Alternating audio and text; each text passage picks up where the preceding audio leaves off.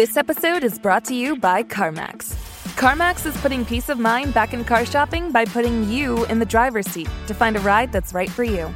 Because CarMax believes you shouldn't just settle for a car, you should love your car. That's why every car they sell has CarMax certified quality so you can be sure, with upfront pricing that's the same for every customer. So don't settle. Find love at first drive. CarMax, the way car buying should be. Start shopping now at CarMax.com. Sweet Tarts dared to combine sweet and tart. But we didn't stop there. We combined soft and bouncy to bring you new Sweet Tarts Gummies Fruity Splits, a uniquely delicious dual sided gummy with one side that's sweet and one side that's tart, but entirely smooth and squishy. Mmm, a powerfully perfect combo. Sweet Tarts, dare to combine.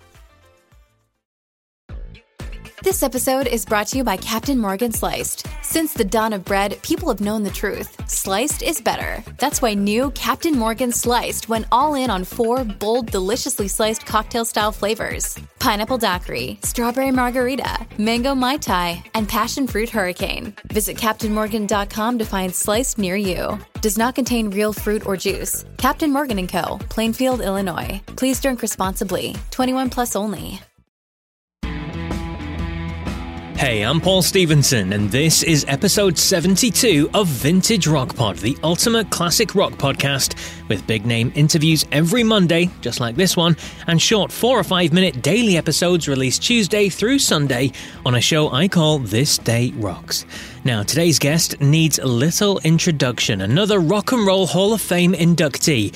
He's our 17th in just 72 shows, which is pretty impressive. Works out about one in four episodes or so, doesn't it? Anyway, consistently voted in the higher echelons of the greatest drummers of all time.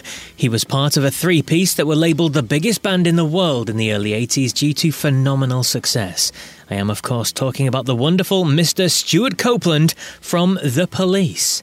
Quickly though, while you're listening to this, please search for Vintage Rock Pod on your podcast app or wherever you listen to your podcasts and hit subscribe because, as I said, I release a new episode every single day. So the best way to get all that classic rock content is to subscribe for free, may I add, always free, to Vintage Rock Pod. Subscribe, follow, whatever the terminology is on your chosen podcast app. Just make sure that Vintage Rock Pod is in your list so you don't miss anything. And so you can explore all the other big name interviews as well that I've had on the show over the last two years as well. It's the best way to access it all. And as I said, of course, it's always free. But back to today's wonderful guest then, Stewart Copeland. As I said, he's widely regarded as one of the greatest drummers of all time. Rolling Stone magazine ranked him 10th, Drumeo said 10th as well, Music Radar had him 8th, and YouDiscoverMusic.com had him as 7th, which goes to show the esteem with which he's held.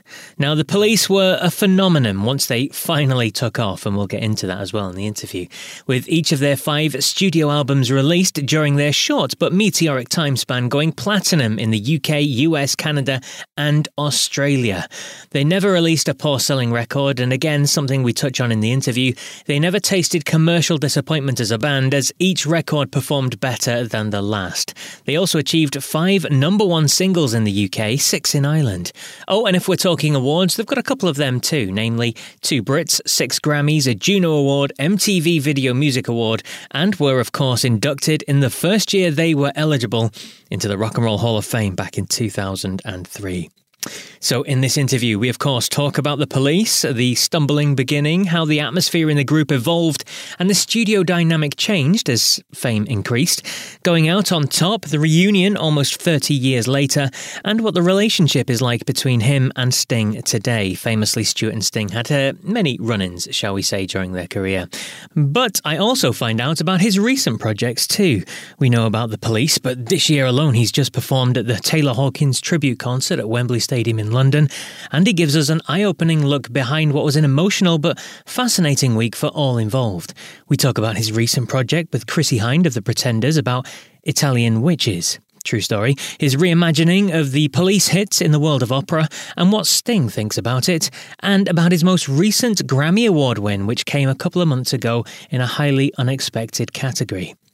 As you'd expect, Stewart is an open book. He says what he feels. And if you've not seen the YouTube clips from the interview yet, I'll tell you now. He spent the whole interview walking round and round his highly impressive studio. He doesn't stop for a second.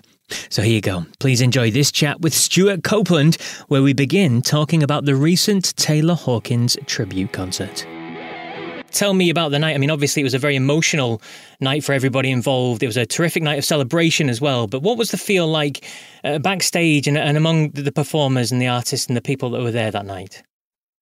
Well, it was actually more than a night, it was a whole week uh, that we were all in the same hotel in uh, Holborn in, in um, London and rehearsing and sound checking at the stadium and gen- generally hanging out. And the whole entire week, uh, courtesy of the Foo Fighters, uh, who had us all gathered there, was just an amazing week of, you know, I got to hang out with Roger Taylor, with uh, Chrissie Hynde, Paul McCartney.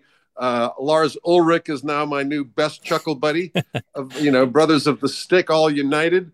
And then come the day, it was six hours of nonstop. I think that is the most powerful uh, event that I've ever seen or participated in because of the unique curation of Dave Grohl yeah. to mix and match. You know, all you know, Queen with different singers, uh, the Pretenders with you know just different lineups. You know, bands with different singers, singers with different bands, um, and that made it unique. And the emotional point of it all gave it an extra charge. So the energy did not let up for six hours. The last moments of that long day at Wembley Stadium were even higher than when it began. It just went up, up, up, up, and up. And the the the the, the punchline at the end was, as everyone has noticed, when young Shane, 16 years old, got on the drums. Oh, I had already seen it. I was there in sound check, sobbing when I saw that kid up because he's the kid is everywhere. He's in every dressing room, hanging out with everybody. He's like Taylor. he's just all over. He's just so everywhere. And you think, well, uh, that that kid's a humdinger. Uh, and then to actually see him deliver on the drum, yes, ah, it was overwhelming, overwhelming. Um, and so it was a heck of a day, heck of a week. Absolutely sounds it. I mean, talk to me about Taylor as well and your friendship. He was a, obviously a big fan of yours, and and and you of him too, weren't you? Yeah, you know, we were chuckle buddies, and I was glad that I got to hang out and, and befriend some of his other, you know, Roger Taylor. We know each other, we've run into each other, but to spend the week, you know, kind of in the bar every night and rehearsals, trading gags. His son Justin is no slouch on the drums too, by the way, uh, and it was just uh, it was a unique experience all the way around. Absolutely. Uh, it's been a busy year for you. I want to touch on um, some of the rock operas that you've been doing this year as well. I mean, recently this summer you performed The Police Deranged with a number of the band's big hits as well. And, and The Witch's Seed, a project you worked on in collaboration with Chrissie Hynde, you mentioned just a few moments ago. I mean, tell us about this one. Where did the idea come from? How did you and Chrissie work together on this? That kind of thing. Well, uh, it was an incoming call from Italy uh, would I write, the, you know, to commission an opera where they have this venue there, which is a quarry carved out of the Alps. Wow. Um, and they put on spectacles there projecting on the quarry walls and so on. And they wanted to do a piece about the witch hunts, medieval witch hunts in the Alps, and uh, focusing on uh, three women who were falsely accused um, and uh, to tell their story and I thought, oh my gosh, okay, let me get this straight. Uh, uh, three women are falsely accused. They get trialed, then they get uh, tortured, then they put them on the stake and burn them. The end. Okay, I'll do it. Um, because it's opera in Italy, which is the dream of every composer, and up in the Alps by the lakes there, you know, to just do opera under those. Okay, I will write you this this dirge. But I thought, you know, we ought to have a woman's voice in here somewhere. This is a story about women. And um, so I searched around for female librettists, couldn't really come up. And then I just had the wild idea why don't I give Chrissie a call? And she said, Opera. Yeah, I love I love opera. Yeah, great, cool. Yeah, yeah. Witches, love it. Long as they got flames coming out of their tits, you know, cool. this is gonna be a great. Yeah, and they're yeah, we and she immediately goes off on this inspired uh journey about these wit, and they milk the shepherd boys. I'll let that sink nice. in for a minute. and so, and I said, but Chrissie, this would kind of make them guilty as charged. And as I'm saying that, I'm thinking, and and so what's wrong with that? And the point, and my point is, and so I went back to the Italian commissioners and said, how about if they're guilty? Uh, which kind of took them by surprise. But eventually I got around. I, I, I developed kind of a, uh, with the librettist, Jonathan Moore, Sir Jonathan mm-hmm. Moore, uh, who wrote the words. And between us, we came up with this dodge, which is that how about we go all Kurosawa on it, all Rashomon on it? And you see it from different points of view. And sometimes you're looking at it from the point of view of the women, and they are three women of, of of property and of, of, of substance in the community, which is why they were targeted for their for their stuff. Uh, they would paint them as witches, burn them at the stake, and take their stuff. Uh, and so we see that point of view, and they're just women in the community. But then we go, we switch to the point of view of the Inquisitor, and they are witches with all of the aforementioned witcheriness, yeah. uh, which is much more fun, by the way. Yeah, hundred percent. And uh, since we there are witches, we could get zombies in there and vampires, and it just completely when the lighting and the music change to the dark side, it's a whole new world, and then it goes back. So it go, kind of goes back and forth in perspective. Fantastic. And so, what was it like actually performing this then, as you said, in Italy and in, in the home of the opera world and everything like that? Oh yeah, doing opera with Italians, even though it, the opera was in English, mm-hmm. and some of their pronunciation of the English words was uh, comedic, but that's okay. I mean, because you know they're cast for their voice, not for their command of the English language. Yep. Absolutely. And so, how much fun is it being on stage then with an orchestra, with a stage full of people, as opposed to what you did for decades with with just the three of you? Yeah, this show is, um, you know, big police songs that I have deranged, that I have uh, kind of unraveled, decon- de- deconstructed, yes. and reassembled uh, as orchestral pieces. But uh, rather than the police songs being reduced to wimpy symphony, I am whipping the symphony up into raging rock band. And it's a very powerful show because an orchestra is really a mighty instrument. Yes, great power. Yeah, yeah. And um, so I turned, you know, I've played the show across uh, America um, and also just got back from Europe. But I turned the mighty Atlanta Symphony, the Nashville Symphony, the Seattle Symphony, the Cleveland or Chicago. I turned that for the night. They are a raging rock band. Yeah. Um, and I, in my years as a film composer, I was obliged, I was forced to learn how to use orchestra and how to make an orchestra sound like this and sound like that because the orchestra has a huge vocabulary. And so I was able to use what I learned under the gun, under cruel employ, and apply it to rock songs. And uh, it's a very successful show. It's it, people, it, it, gets people dancing, and the orchestra, the orcs love it because usually when they play their serious music, what they're really on the planet for, your Mahler and your Brahms and stuff, you know, people kind of listen quietly, but a rock show is a, is a lot of fun. And how much fun was it interpreting the, the, music then? I mean, taking it from being a rock band to an orchestra. And, and what did Sting and Andy think of, of, of what you did with the tracks?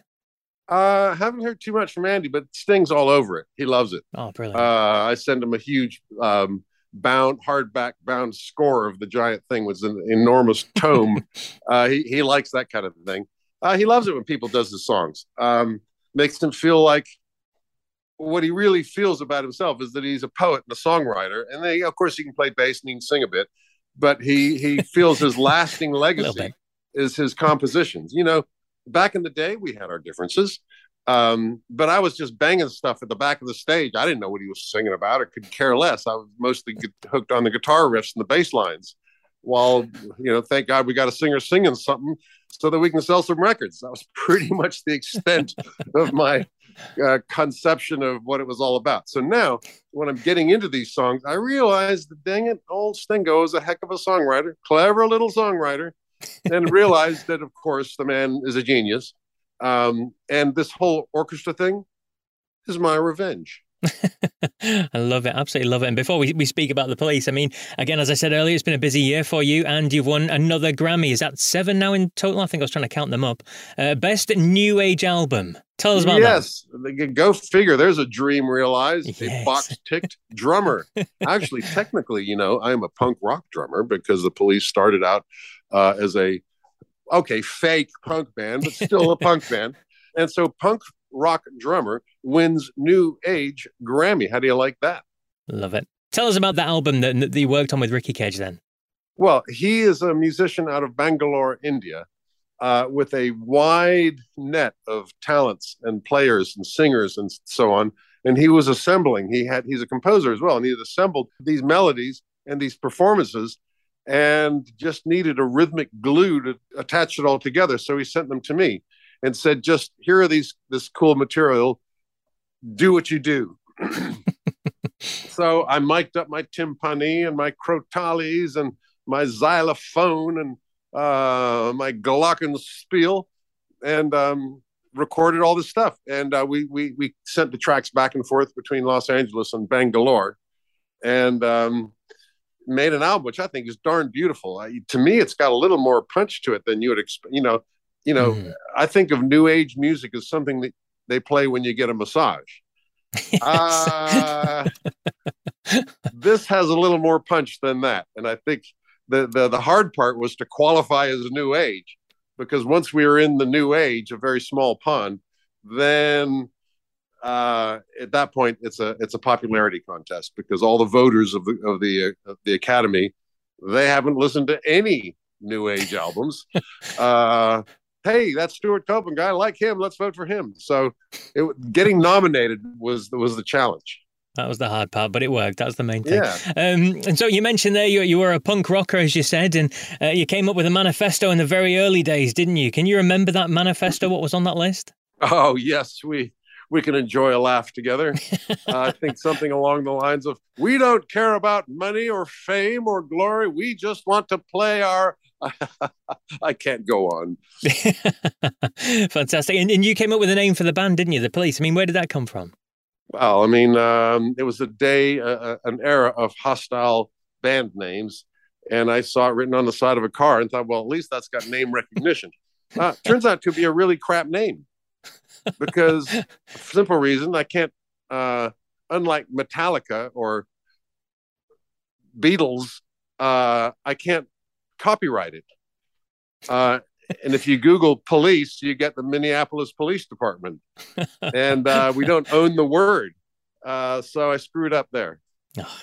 And so, given the incredible success of the band, I mean, we can throw around figures here 50 million, 100 million records sold, whatever it is, five studio albums, every single one of those going platinum, both sides of the Atlantic, all massive. But it wasn't instant success, was it? I mean, you originally released uh, Fallout in 1977, Roxanne, Can't Stand Losing You, and So Lonely, all in 1978. None of these really broke the charts, though, did they? So at this ah, period, this you kind know, of it did break the charts. As those records were failing, was Clark Kent broke the charts. Yes, your your alias. Uh, my solo recordings that I played all the guitar, bass, drums, and even sang, which just gives you an idea of how fickle is the finger of fate.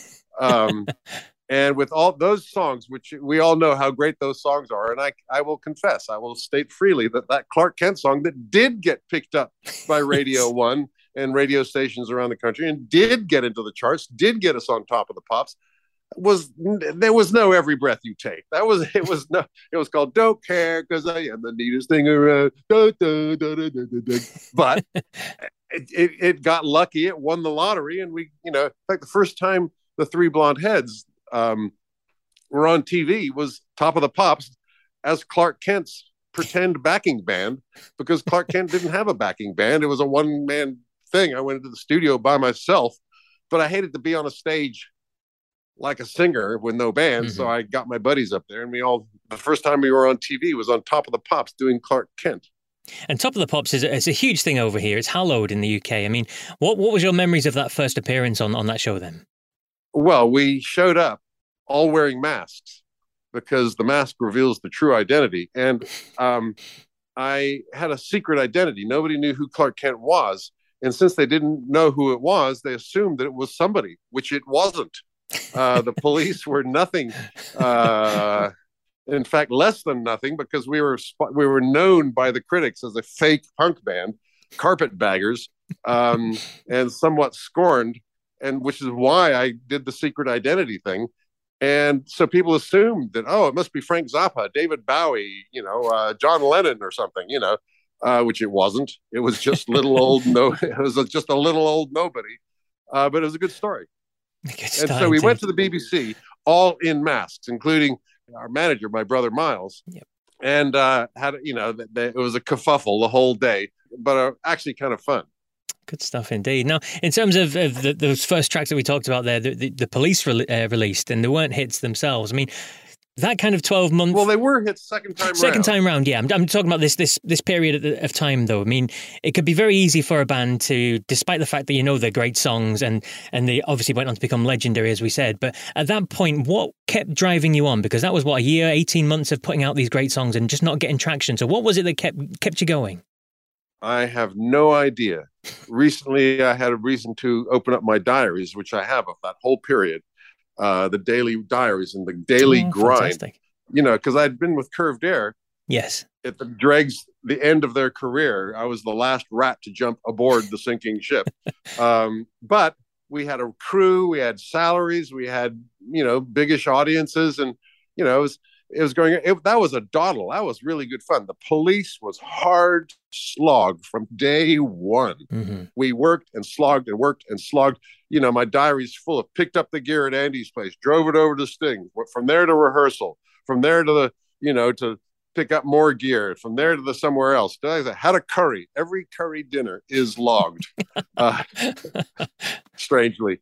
Um, but it was really really hard work um, 77, 78, when Andy joined. 78 was when it took off. Excuse me. In fact, my diaries kind of end when we went off to the states because the rocket ship took off and I yeah. didn't. I got a movie camera instead of a diary, um, and uh, it was really hard work. Even when things started to take off, it just got more intense, and we worked harder and played more shows and traveled longer distances, and then stayed up later and and you know promo shows travel just consumed our lives Crazy stuff. I mean, in terms of the, the songwriting process, then within the band, I mean, Sting obviously wrote the majority of tracks, but you all contributed, of course. I mean, what were the what were the early days in the studio like compared to the later days in the eighties? Then, uh, well, we were more codependent in the early days. In the early days, Sting would uh, be, you know, he'd be uh, thrilled that we would take an interest in his songs, and he would apply diplomacy to get us to work on his songs. And we started out with all songs that I wrote, which were crap. I will once again freely admit, and they were not real songs from my heart. They were just Mac- Machiavellian constructions to fit the punk mold, so that we could play in the punk scene uh, and sell records to punks, which was actually a profitable enter- enterprise. Um, but that it wasn't really material. But one, but when Andy Summers joined, and he had that harmonic uh, sophistication then that not even sting knew he could write those songs. None of us knew that. So what kept us together? Who knows? Why andy joined these two fake punks when he hadn't even heard any sting songs yet? And sting hadn't heard them either by the way. None of us had any idea he could do that. Um, and as he did he became more confident and less codependent and more certain of his uh, singular um, vision of the music, and which I wouldn't dispute that he's really good at music, a really good arranger, even arranging drums. He's not wrong, but it's just kind of no fun to just have to argue over every bit of input. and so that's where the conflict was. It wasn't over, you know, ego things. It was just having a having a participation in the creative enterprise. And that became very, very difficult. Um, but we still appreciated those songs. And yeah. going into you know the latter period of the recording, we all showed up with material, and and in that case, it was you know we we all had things to say. I later went on to write operas and film scores, et cetera, et cetera. But within the, the the police sound and what was working for the police wasn't my operatic you know Stravinsky sensibilities. it was Sting's songwriting. That's what was holding, you know, making it all happen. So we focused on those. And Andy and I would write songs just so that we would show up in the studio with material and Sting wouldn't feel that he was the only person doing homework. but when we got into the studio, we, yeah, hey Sting, uh, you got another one there for us? Uh, yes, he does. Message in a bottle. Hey, let's do that.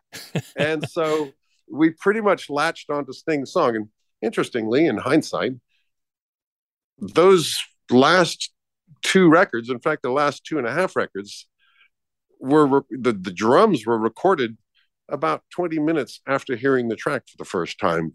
Wow. You know, he would he would only reveal them one by one. Um, and we would leap upon them like like uh, piranhas. And while he's showing Andy the chords, I'm kind of listening in and okay, okay, fine, fine. I think I know what I can do. And let's do a take. And I'd go up to the dining room where the drums were, and we'd record one take, another take, maybe a third. Usually the second take would be it. And whatever I came up with that morning is on the record for the rest of eternity.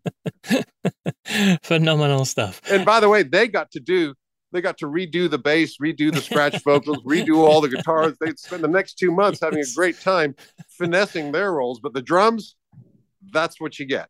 it stayed the same. Um, you, you mentioned a message in the bottle there. That was a, a, huge hit. Went to number one, the band's first number one here in the UK. Uh, first of, I think it was five number one singles here in the UK. Incredible stuff. And the career trajectory from that point on, I think that was 1979. Between then and, and 1983, the, the every album got bigger and, and bigger and sold more and more copies. And then you got labeled as the biggest band in the world at one point, and the Synchronicity album, and eight times platinum in the US, and the tour as well, playing to 40,000 people a night, 50,000 people a night, 60,000 people a night. I mean, what was that tour like? What was the state of the band at that point? Was there a great deal of pressure with that label of being the biggest band in the world, sort of thing? Well, by the time of Synchronicity, the vertigo had worn off a little bit. It was no longer so unsettling to be in a different status as a human being than mere mortals. Mm-hmm. And I still wake up in the morning, put my trousers on one leg at a time, like everybody else. But you're in this exalted state where people look at you funny. Uh, you're not really you, you're an avatar. Okay. There's a little guy in here who still has to take a piss, but the avatar is this larger than life figure who overshadows all of life um, and makes people look at you funny. Um, but we were kind of used to it by then. But we also were very frustrated by the artistic logjam. Um, Sting was frustrated that he had to compromise, and Andy and I were frustrated that Sting would not compromise. Um, it was just made it creatively a, a, a dead space. Uh, I love Sting's material. I still am susceptible. Uh, you know, his tune, his melodic sensibility still sent chills up my spine. But it's I'm not a session guy. I just don't yes. do that. I'm not very good at it. I'm not very good at taking instruction, and it's not why I'm here on the planet. So we all felt the constraints of the golden cage, and we were very happy in a moment of comedy um, to decide, you know what? Let's get out of here.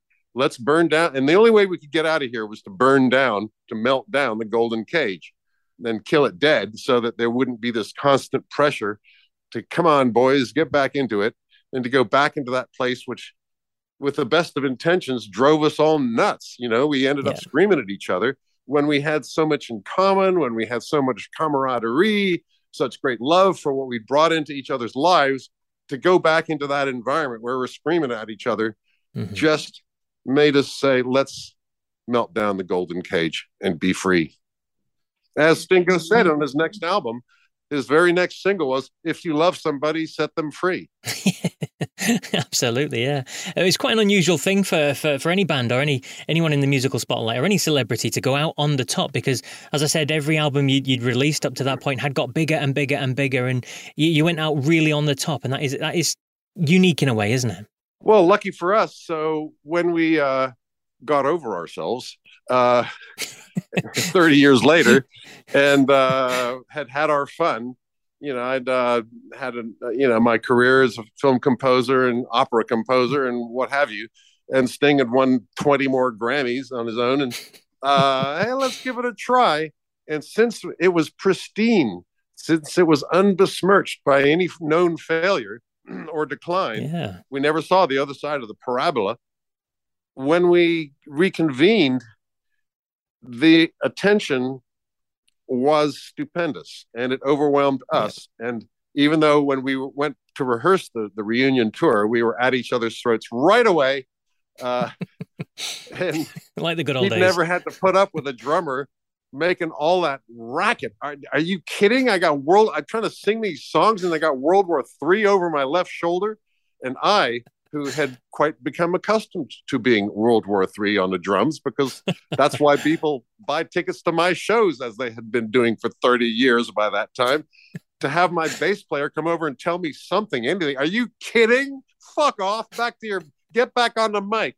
And so, with great love in our hearts, we were at each other's throats once more. But, however, when we got in front of the audiences, once we made it through the rehearsals, and by the way, at the end of every day's rehearsal, we'd, you know, Sting and Andy would get into the wine, I'd get into the tequila, and we'd be laughing and singing and dancing together Yes. uh, in each other's arms. It just we were, you know, fortunately we have a very short attention span for anger, and it would only last as long as we were trying to make music together. You know, as soon as we're having a wonderful dinner at Sting's chateau, uh, it was all fine again. But it was really the audience when we came out on stage in front of eighty thousand people a night. That's when we realized that there's a reason why fate threw us three disparate individuals together. And how do you feel when when something like that happens? Because there was decades, wasn't there, between that, that and the reunion tour from from the, the height of the fame, and and you, as you said, you come back and it is huge audiences, and the the, the desire to get tickets, the ticket sales were insane, and and the clamor around it all. I mean, how does that make you feel when you realise that despite all that time that's passed, that the music still is overwhelming to the point where people just are desperate to see you? Uh, emotionally, very powerful. When we would look down into the front rows and we would see those same hot chicks from 30 years ago who are now mothers, uh, who are with their husbands, and they're remembering those days, and they were, if anything, more beautiful than when they were hot, hot babe chicks. You know, somehow the audience grew up, and the memories that they had of those songs made us feel very emotional. Fantastic. And obviously, you've mentioned there the, the, the, the turmoil within the band at times. I mean, what, what's it like between yourselves now, the, the three of you? Are you able to pick up the phone and, and have a blether, as we'd say in Scotland, or a conversation at times? Absolutely, absolutely. Uh, we send each other dumb memes from the internet, and uh, you know, occasionally there's there's business to discuss, an album release or re-release or whatever. Uh, so yeah, we're in touch. Uh, we all understand why we fought, and we don't need to go there. Uh, you know, music has Yeah. a different. We are not birds of a feather, even though we shared so much life experience together. Um, music has a different function in each of our lives you know, not just what music to make and how to make it, but why to make it in the first place and what music is for. In fact, I did a documentary for the BBC about what is music? What's it Mhm. for, evolutionarily speaking? Why do human beings do music and respond to it so profoundly? Why did I make a living um, putting music to storytelling? Um, and what's it all about? And for each of us, it's a completely different answer. For me, it's a, you know, when I play music, when I'm banging stuff, it's a celebration. Let's burn down the building and have a laugh while we're at it. For Stingo, it is a place of refuge, a place of beauty that he can go and harness his feelings and his thoughts into just beautiful lyric poetry and beautiful music. And it's a enchanted garden that he can escape from the hurly burly world into this beautiful magical place. And the last thing that will enhance the serenity of this divine atmosphere is me banging shit. Wonderful stuff. Wonderful. It's been an absolute pleasure chatting with you, Stewart, and wish you the best of luck with everything that's going on. You're always so busy, so it's always interesting to see what you've got coming up next. And uh, uh, best of luck, and hopefully catch you again soon. Thank you very much for listening. Take care now. The brilliant Stewart Copeland there. I hope you enjoyed that. Now, if you get chance, jump over to the Vintage Rock Pod YouTube channel. Again, hit subscribe, please, and watch some of the interview with Stewart on there, and you'll be able to see him in his studio too. Right, regular listeners to the show will now know that it's time for my top five favourite songs, and this week, of course, it'll be my favourite five songs from The Police. As usual, plenty to choose from, but let's start with your reaction to last week's top five Pat Travers songs. And if you haven't listened to last week's episode with Pat yet, then give it a spin. It's a great one. My list was topped by Snorting Whiskey, Making Magic was two, three was Life in London, four was Boom Boom, Out Go the Lights, and five was Stop and Smile. As expected, a lot of love for Boom Boom. Raymond Barrett among those saying that should have been number one. Although Grant Hamilton agreed with me on Snorting Whiskey at number one, but with Boom Boom should be at number two. Bob Ravenscraft is a big fan of those two songs as well. Big radio hits, he said. Dale Basham said Put It Straight should have been somewhere on that list, whereas big Pat Travers fan Mary Mariano simply said she loves them all, which is fair enough. Big thanks to everyone who reached out this week on that. But on to this week's top five then, and of course it's the police. Remember, this is my personal choice, highly subjective, not meant to be the definitive list, but as always, I'd love to hear how your lists differ as well. But here we go the top five songs from the police according to the Vintage Rock Pod. At five is a song that appears on their last album, Synchronicity. It's a great upbeat tempo track, which is odd as it's about a miserable man. The fact that it kind of mentions the Loch Ness Monster has no part to play in my selection, honest. At number five is Synchronicity 2.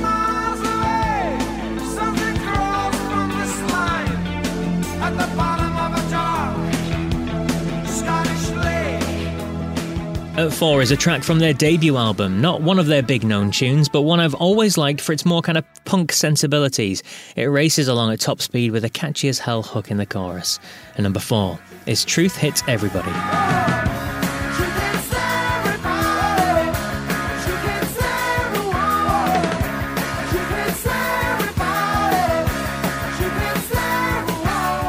At three is the opening track on their fourth album, Ghost in the Machine. Sting himself said he wrote this on a Casio keyboard, the first time he'd ever played a keyboard. It has a great bass line to it as well. At three is Spirits in the Material World.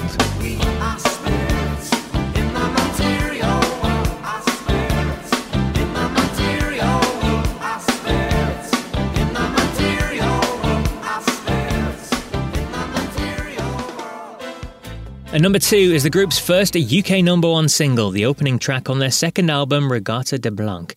Built around a really catchy guitar riff with the title refrain repeated 31 times, it's become one of the group's biggest songs. And number two is Message in a Bottle.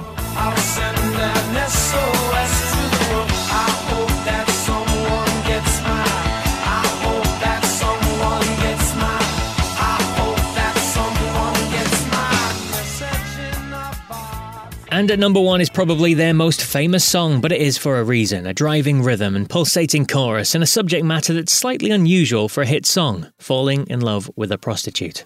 From their debut album, the number one song from the police, according to Vintage Rock Pod, is, of course, Roxanne. Roxanne.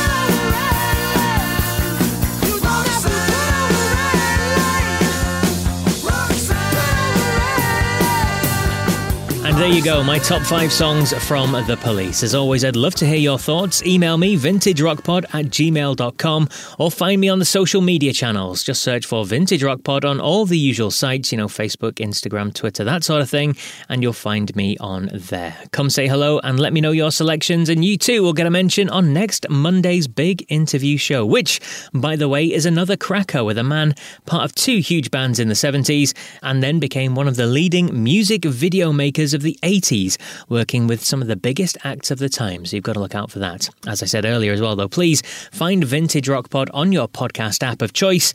Hit subscribe on Vintage Rock Pod so you don't miss any future releases, including the daily episodes, This Day Rocks, as well. But that is it for this week's big interview show. Thanks again for listening. I'll be back tomorrow with another This Day Rocks. But remember, if you come across anyone who isn't a fan of classic rock, just tell them, my music is better than yours. Take care.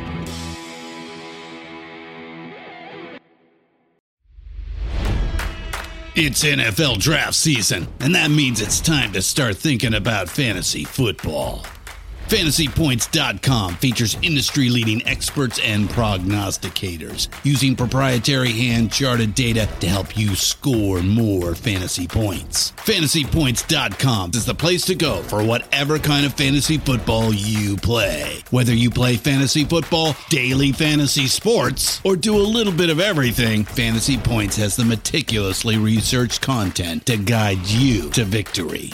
And why wait for the fall? Fantasy Points also covers the new spring football league, the UFL. Join the guru, John Hansen, Scott Barrett, Joe Dolan, and other massive names in the fantasy football universe with an exclusive offer. Use code Pantheon for 15% off any fantasy points package, including the all in package, with access to every article, tool, and data nugget that Fantasy Points has to offer. That's fantasypoints.com and code Pantheon for 15% off at Fantasy Points. Fantasypoints.com. Code Pantheon. Score more fantasy points.